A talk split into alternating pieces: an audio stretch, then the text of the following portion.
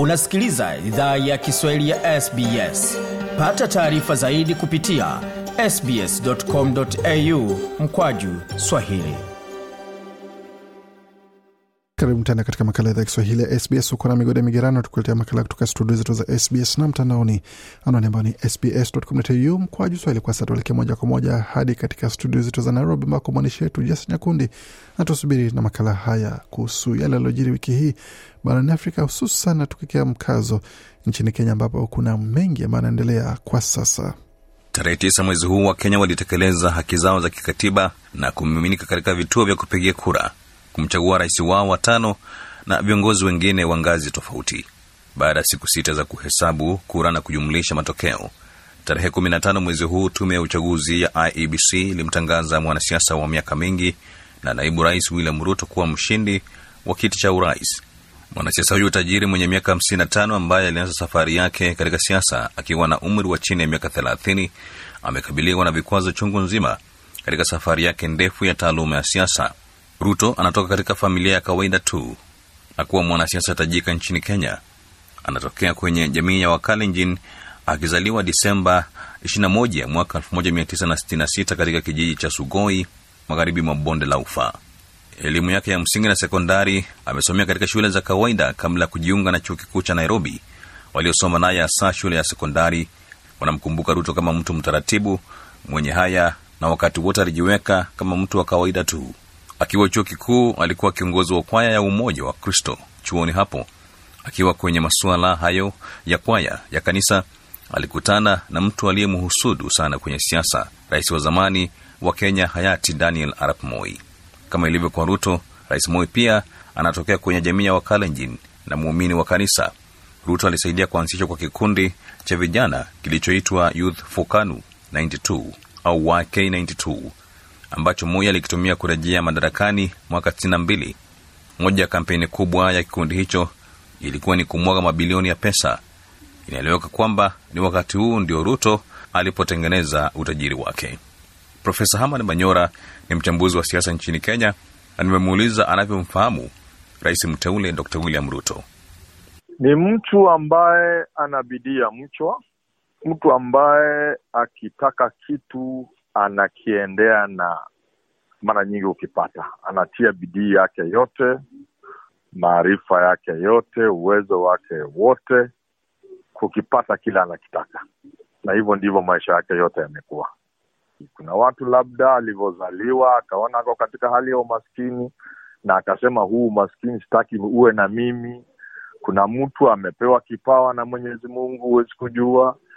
Kuna mtu labda alikuwa akifanya ushindani na wengine na anaona wanamshinda, na labda kutokana na kwamba wao katika familia zao wako afadhali kidogo, wako afuu, yeye ni maskini. Kuna watu kuna misukumo ni mbalimbali, huwezi kujua nini kimenisukuma mimi, nini kimekusukuma wewe.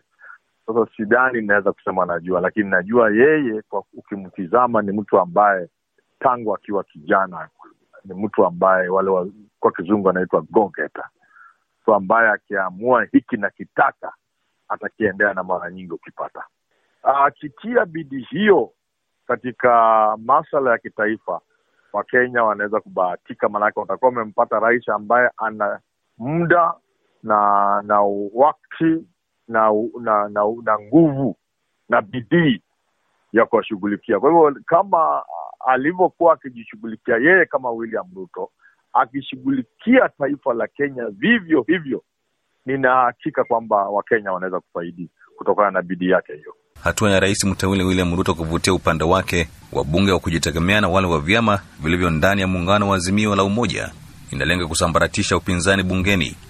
Siku chache tu baada ya kutangazwa mshindi wa uchaguzi mkuu wa Agosti 9, rais mteule Dr Ruto ameanza mikakati ya kubomoa upinzani kwa kuwashawishi baadhi ya viongozi wa mrengo wa Azimio kuhamia Kenya Kwanza.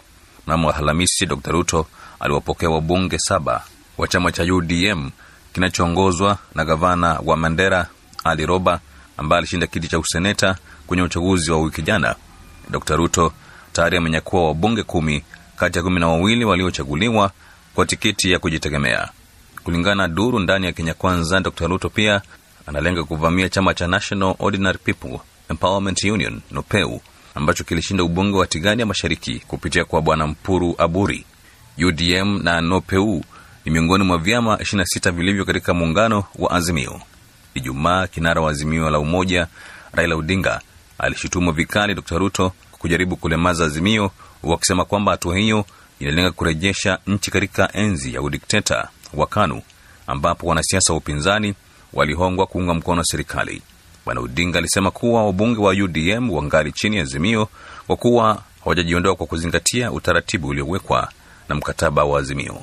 Na mawakili wa mgombea wa urais wa Azimio la Umoja wa Kenya Raila Odinga wamesema kwamba wamekusanya ushahidi wa kutosha kuwawezesha kubatilisha ushindi wa rais mteule William Ruto katika mahakama kuu. Mmoja wa mawakili hao Ndewa Njiru Ijumaa alifichua kuwa yuko tayari kuthibitisha kuwa kulikuwa na wizi wa kura katika uchaguzi wa urais. Bwana Njiru alisema Wakenya wanasubiri kwa hamu kujua kilichotokea wakati wa uchaguzi huo wa Agosti 9 ili wajue ukweli kamili kuhusu swala hilo.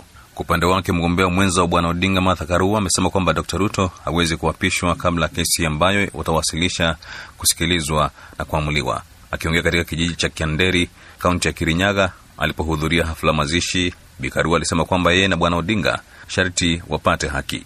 Bikarua aliwataka wafuasi wa Azimio kudumisha amani wakati huu ambapo yeye na bwana Odinga wanasaka haki mahakamani. Alisema muungano wa Azimio unataka mahakama ya juu kubaini nani halisi alishinda katika uchaguzi mkuu wa Agosti 9 ili Wakenya waridhike.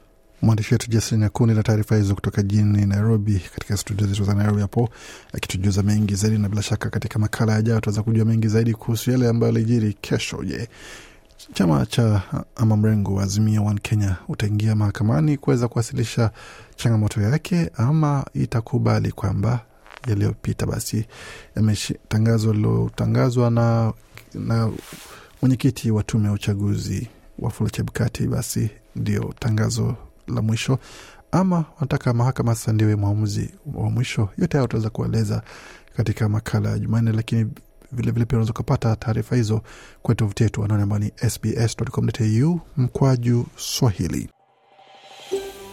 Je, unataka kusikiliza taarifa zingine kama hizi?